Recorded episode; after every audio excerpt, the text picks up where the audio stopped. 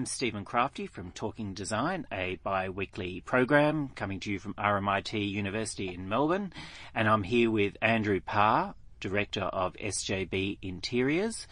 And Andrew, you've got a bit of a connection to RMIT. Well, funnily enough, I'm um, just walking through the space again, I realised that I haven't actually been here for about four years or five years, but had a great time here. I was actually educated here. Did a Bachelor of Arts Interior Design many years ago. Don't want to say how many. Yeah. But um, and the campus has really developed and changed since I've been here. It was quite uh, quite inspirational, I think, to be back and have a look at it. Now, Andrew, you're quite interesting in terms of when you graduate, upon graduation, you went straight into working with SJB, uh, which is, un- and you've been there ever since, really. Correct. I mean, I suppose what happened is, is I suppose you find a synergy with a design firm very early on, which is what I did. Um, there was a few options for me to go overseas when I hit the first recession straight after I graduated. that in would sort have of been early. eight, eight, late 80s. Um, I sort of graduated in about 87, 88. But um, yeah, the recession sort of hit about 89, 90. Had a look at some options. I went over to London for a little bit and then came back and stayed with SJB from then on. Um, and then developed the business into its own uh, interior design um, division and company. And that's been growing since 1994. And the type of projects you work on now are pretty diverse. Everything from residential through to commercial, hospitality. Yeah, we've, we've actually prided ourselves, I suppose, in actually mixing the disciplines so that you can actually get diversity in your work, but also a bit of stimulation as well. You aren't pigeonholed into the residential designer or the retail designer or the hospitality designer. And I think it actually helps develop the uh, the actual group and the design that um, the designers you work with um, to actually stimulate. So project to project, you learn new things and get inspired by new diverse clients as well. Uh, people who don't, I mean, most people would know SJB's work, whether it's interiors or architecture or both. Some of the projects you've done over the years, just tell me a few of the projects that people, the establishment, Establishment Hotel, which was a major sort of refurbishment of a uh, of a four-story complex. It was an old Berta warehouse, um, so it was pretty. Um, along with taking along with the ride with the client, there was pretty exciting. Uh, MG Garage is a few sort of popular restaurants that we've done in Sydney as well. Surry Hills. In Surry Hills, which was the development of Crown Street as a whole, as we know it now, was sort of the first one to be in there many years ago. What was interesting about the garage restaurant? Um, well, it was a bizarre brief. I mean, it was very hard to mix, throw an MG into a restaurant dining environment, particularly one that was aiming to be a sort of a Michelin star style restaurant. this is an MG car. Yeah, an MG car, and that's essentially where it came from. But it was really, I suppose, the vision of the client at that time, who actually was a car dealer but loved food. So he put Janni Kyritsis from Bennelong at that time and Berowra Waters as the main chef. And it was a bizarre briefing that we had to integrate somehow someone, people sitting on one side and a car on the other and sort of fuse it. And it was pretty successful for a long time, but like anything in restaurants, you know, they either have a time and they last forever or they get reinvented. And um, now it's a very good Japanese restaurant. Won't say its name because we didn't design it. And some of the other things in Melbourne that people Um, would know. Uh, Jacques Reymond, uh, the Royce Hotel. Um, we're doing major refurbishment there for the last couple of years.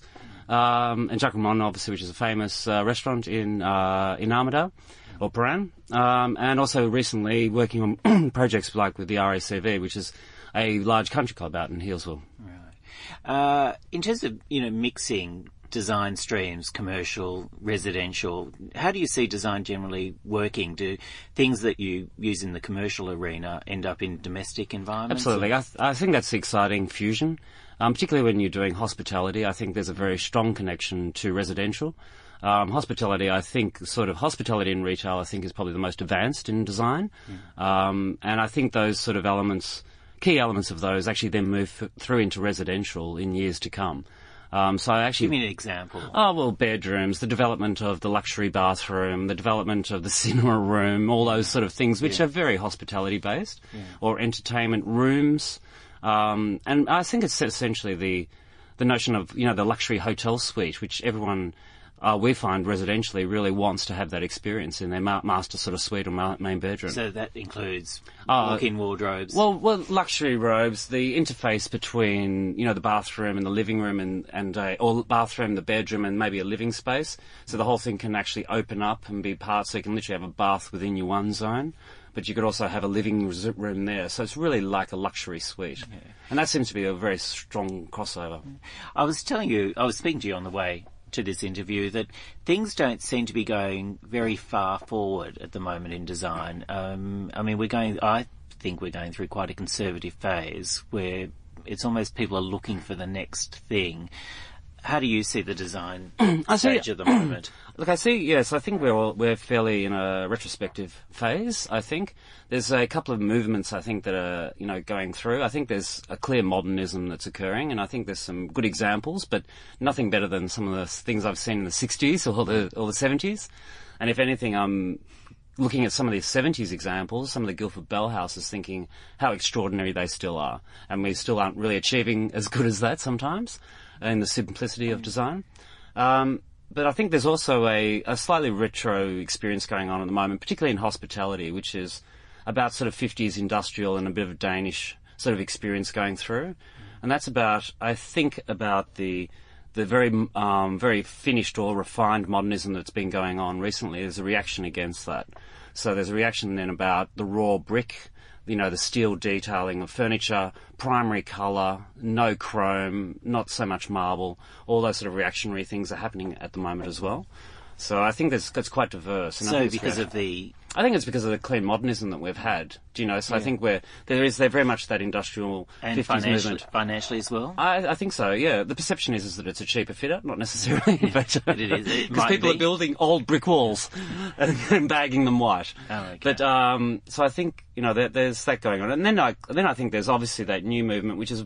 I suppose a, a really organic movement as well, which is Zaha Hadid inspired in smaller versions of. and I- what, what's that like for people who uh, don't know? uh, uh, well, totally. I suppose futuristic organic. I would describe it as Um, seamless, seamless sort of design where the bed turns into the wall, turns into the ceiling, turns into the floor finish. It's liquid, I suppose. Um, and that's a very strong movement as well. I can see internationally with residential catching up, and some elements of that are coming forward. Um, I think that's probably the three sort of movements I would sort of break it into at the moment. Uh, I mean, we've had you know a series of um, different design phases. I mean, I think the seventies is is starting to become popular again. Absolutely. What is it about the seventies that people are attracted to? Is it the nuts and berries school, or the, I think so. It's the honesty. I think it's the honesty and the robustness of the architecture. Um, I think it's uh, you know the when I say the honest use of materials, you know the exposed beams and the timber cladding, the floor to ceiling windows, the clerestory windows, the exposed brick. Everyone's rendering exposed brick. Yeah. But the slate floors, you know, the, the materials are really quite honest. It's what they are. And I think uh, there's a resurgence back to it because I think essentially they were pretty good volumes. Even the most standard house in the 70s, architecturally inspired one, was a very good period as far as for people to actually live in. Why is it, you know, you said Guildford Bell houses, uh, I mean, a lot of them have been demolished, Yep. but they did have a very elegant simplicity about them. Why is it that architects, you know, if they were doing, if Guildford Bell was doing that in the 60s and 70s, why is it that architects aren't doing that type of emotional work in 2011? Or a lot of architects? Why has it become quite formulaic? Um, I think I think it's obviously up to the individual. I think it's probably a very. Do you think it's the clients becoming more conservative or? Oh, no, I actually think uh, that comes down to, I suppose, the strength of the designer at that time. I mean, Guildford Bell, from what I understand, had a very elite clientele. Um, he's definitely wasn't designing for the masses, um, and he was a very strong individual. Um, and I think he's just had a commitment to his own vision, and I think he had the clientele to to do it. Um, there's some beautiful examples, you know, the brick house in, you know, um, Kooyong Road, which is fabulous. You know, I think it, it, it's still Recycled absolute- bricks. Yeah, timeless. I'm sure there'd be a lot of owners that have tempted to render that thing and put sandstone out the front. Well, But- a lot of them do. Yeah, and a lot of them do. So I think it'd be really unfortunate, but that stands as a really good integral, integral, uh, integral house that uh, you know is commitment to use that. Andrew, how do you approach design work? Where, where's your starting point? Is it the client? Is it the, the site? Is it the sense of who think you, It's, what it's- it is? I, I think it's well. Obviously, location has a lot to do with it, and I think there's a. I think it's essentially it's the client and the location. I think it's just trying to formulate a brief to understand. I'm very much a person that would um, not try and um, enforce a an idea onto a client if they're not going to. If I don't think they'd live in it properly, so I'm pretty committed to actually seeing with the client how they do live. Um, and try and sort of come to that really nice middle ground of you know design for that individual not designing specifically for myself because obviously It's it- different. It's different, and I'm a different person from somebody else. Um, and I had a recent client that um, sort of saw uh, a house that I lived in, a little house that I'm living in at the moment. That uh, she said, "Oh my god, I think I've got the wrong designer because I use so much colour in it." Mm-hmm. But having said that, I said to her, "No, the fact is, is I live in this house, you know, and, and you don't live in this house. And so never forget about the green Pirelli floor. It's fine." You can have a similar space without the colour. Well, you can have the like at least you know when she was you know when I went through the design process with her, I said, well, you know, I went with this experience on this house because I came out of a monolithic or mono, mono, monochromatic house, and I just didn't want a you know clean contemporary house anymore. I actually wanted the quirkiness of an old house.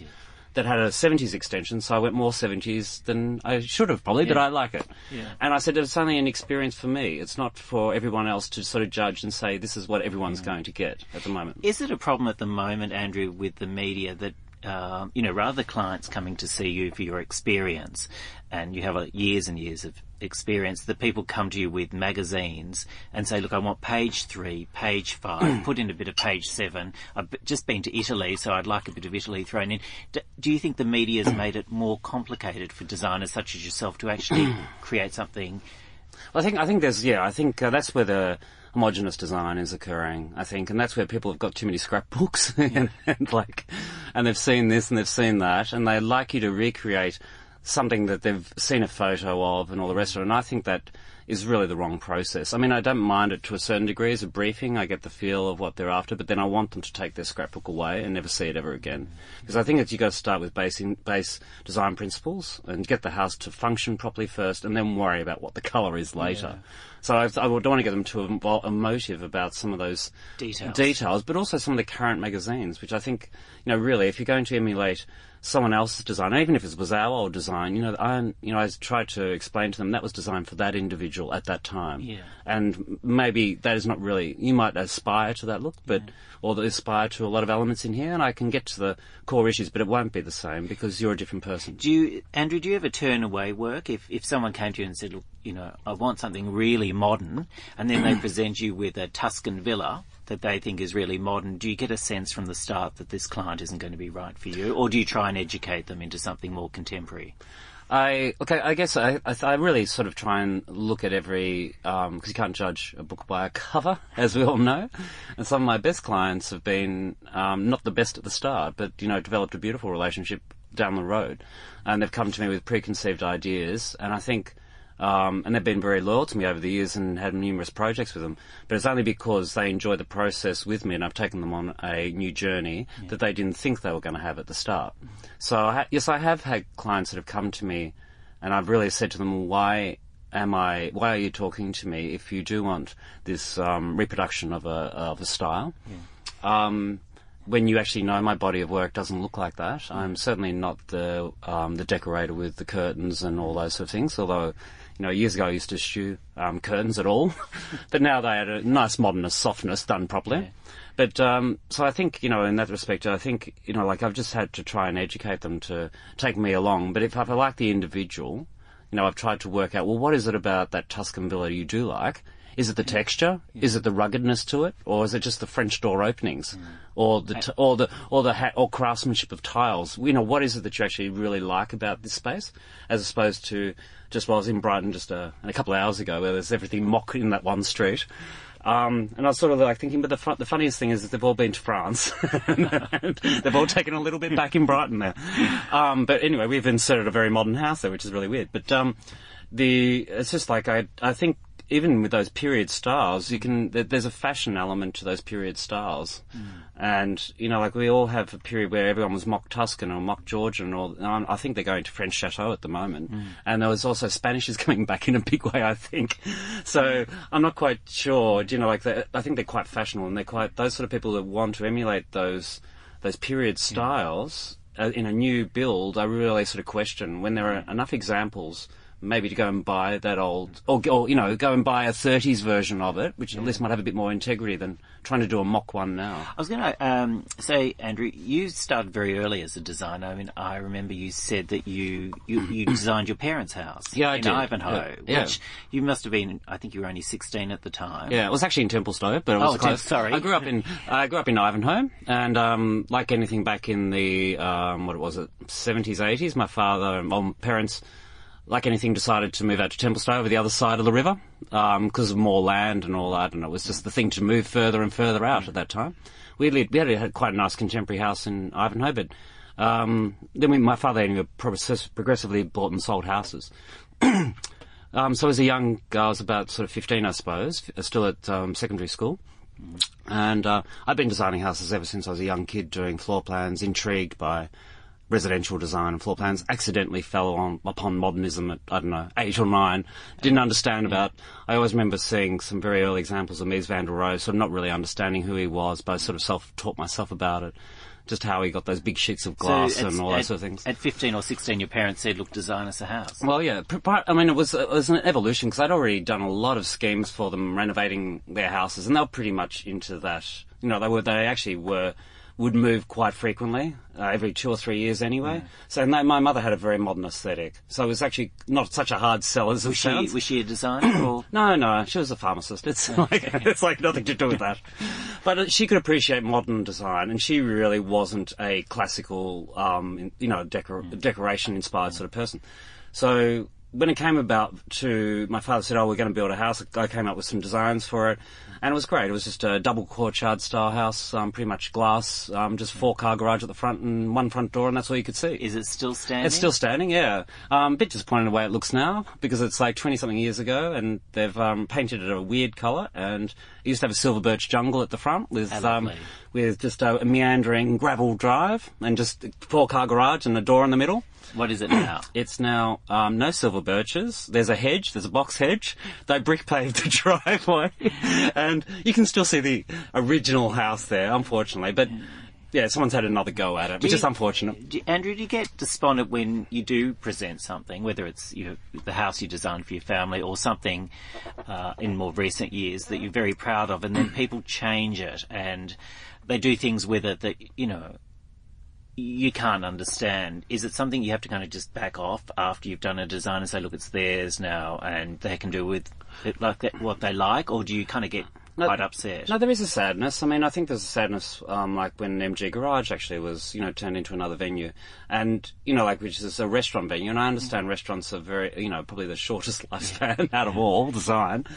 But uh, you know, like I, I really, there was a lot of uh, there was a lot of element of great design for me that I, you know, I blood, sweat, and tears that I put into that interior to see it ripped out and you know redone um, was sort of a sad moment. And I think at the end of the day, it is theirs. I have designed it for them. That person has moved on. Um, and, you know, I have no right to sort of like say, oh, well, you know, it's got to remain as is, as unfortunate it is.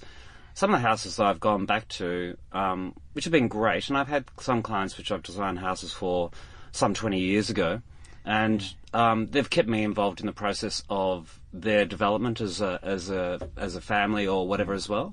So I've always got gone back to some houses four times in the last 20 years And to re- to redo it and remodel it and whatever. So the house is actually, fortunately, is it's. I think it still looks great because we've had a strong control over how it was remodeled back to its, you know, so it never did anything against the original architecture. Uh, Andrew, you know, some of the biggest changes happened in the post-war period. They had open plan living that was considered new.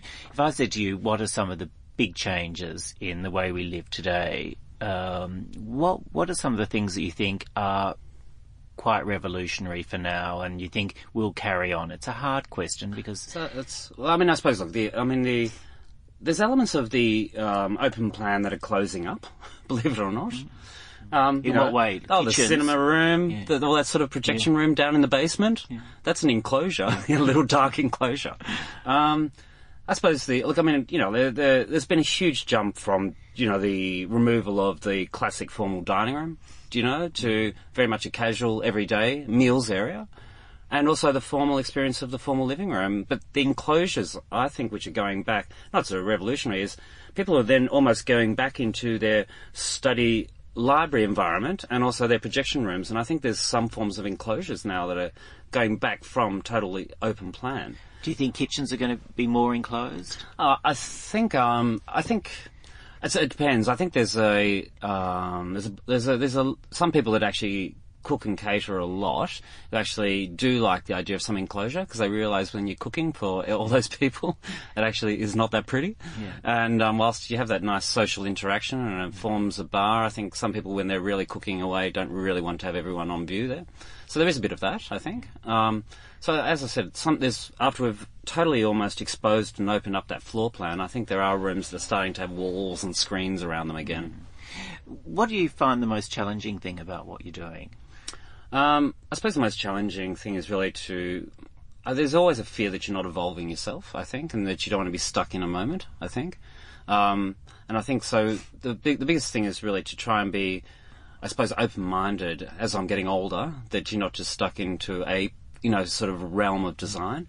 That you are exposed to new products and, and you know you're willing to go with if it's a, if it's an assessed or or you evaluate really the quality of those things you're looking at now and to make sure that you're not caught up in a trend as well. And, mm. I, and I, think it's a, that's a real, as I get older, it's more like you want to be more conscious about what you are doing because it's, it's can't be transient and it can't be just that state, that fashionable thing. But you don't want to be left behind either. You know, like, because there's all those sort of elements like we read where, you know, Craig Ellwood and all those sort of things where he went bankrupt because he just stra- stayed in his 60s modernism. And when know that. 60s modernism was out Yeah. of fashion, Yeah. it's like bang, no one wanted the beautiful museum pavilions anymore. And, you know, they, they'd already left and gone more, I don't know, more 70s or timbery or, do you know what I mean? Like, Yeah. and, and so his design had actually been left a little bit behind. And is he, he's now being rediscovered, obviously. Yeah, obviously, because it's not, you know, he's one of the, you know, case study, you know, innovators in um, in LA. So, and obviously, you can see the beauty in some of in his work now. Um, but that's, I think that's there's a fear there, do you know, so you can remain very true to your design principles. But I think there's also a fear that if you've got to keep evolving, and as you get older, I think it's how do you keep yourself exposed to all that? What would, if someone walked into an Andrew Parr interior, what would they, what would they recognise? Not that you have a, a, you have a certain style or signature, but what are the type of hallmarks that if, if I walked into an SJB interior that you would hope that would resonate? I think there's, I think there's still a clear um, understanding or a clear interpretation of modernism in behind there, and I also would say there's the use of texture, colour, and making the spaces actually quite, excuse me, livable, um, and really trying to. Um, I'd say there's a lot of contrast and there's a lot of texture in the spaces. They're definitely not a cold interior.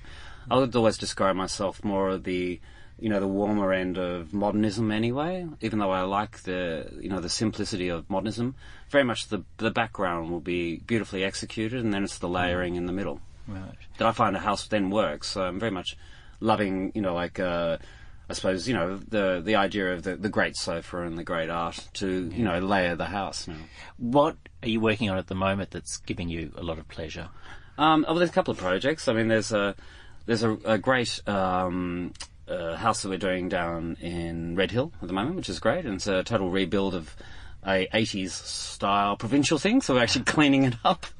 but there's, but it's going to be be- it's going to be quite beautiful because we're actually making it a um, a contemporary form of that really quite simple style of architecture, but with steel frame windows and sort of really cleaning it up and making it have a really beautiful edge to it. So it could have felt like an old period house in Europe somewhere, but it's been stripped. Fantastic. So I, I'm loving that context there because it's on beautiful 50 acres and gorgeous, you know. So that's a, and the client is fantastic as well. Look, Andrew, thanks so much for coming um, and being a guest on Talking Design. It's been a privilege, and I've been following your career for a long time. And uh, I look, I, I am delighted you accepted to come onto the show. So thanks very much. Thank you and, very much, Um, speak soon. Great, thank you.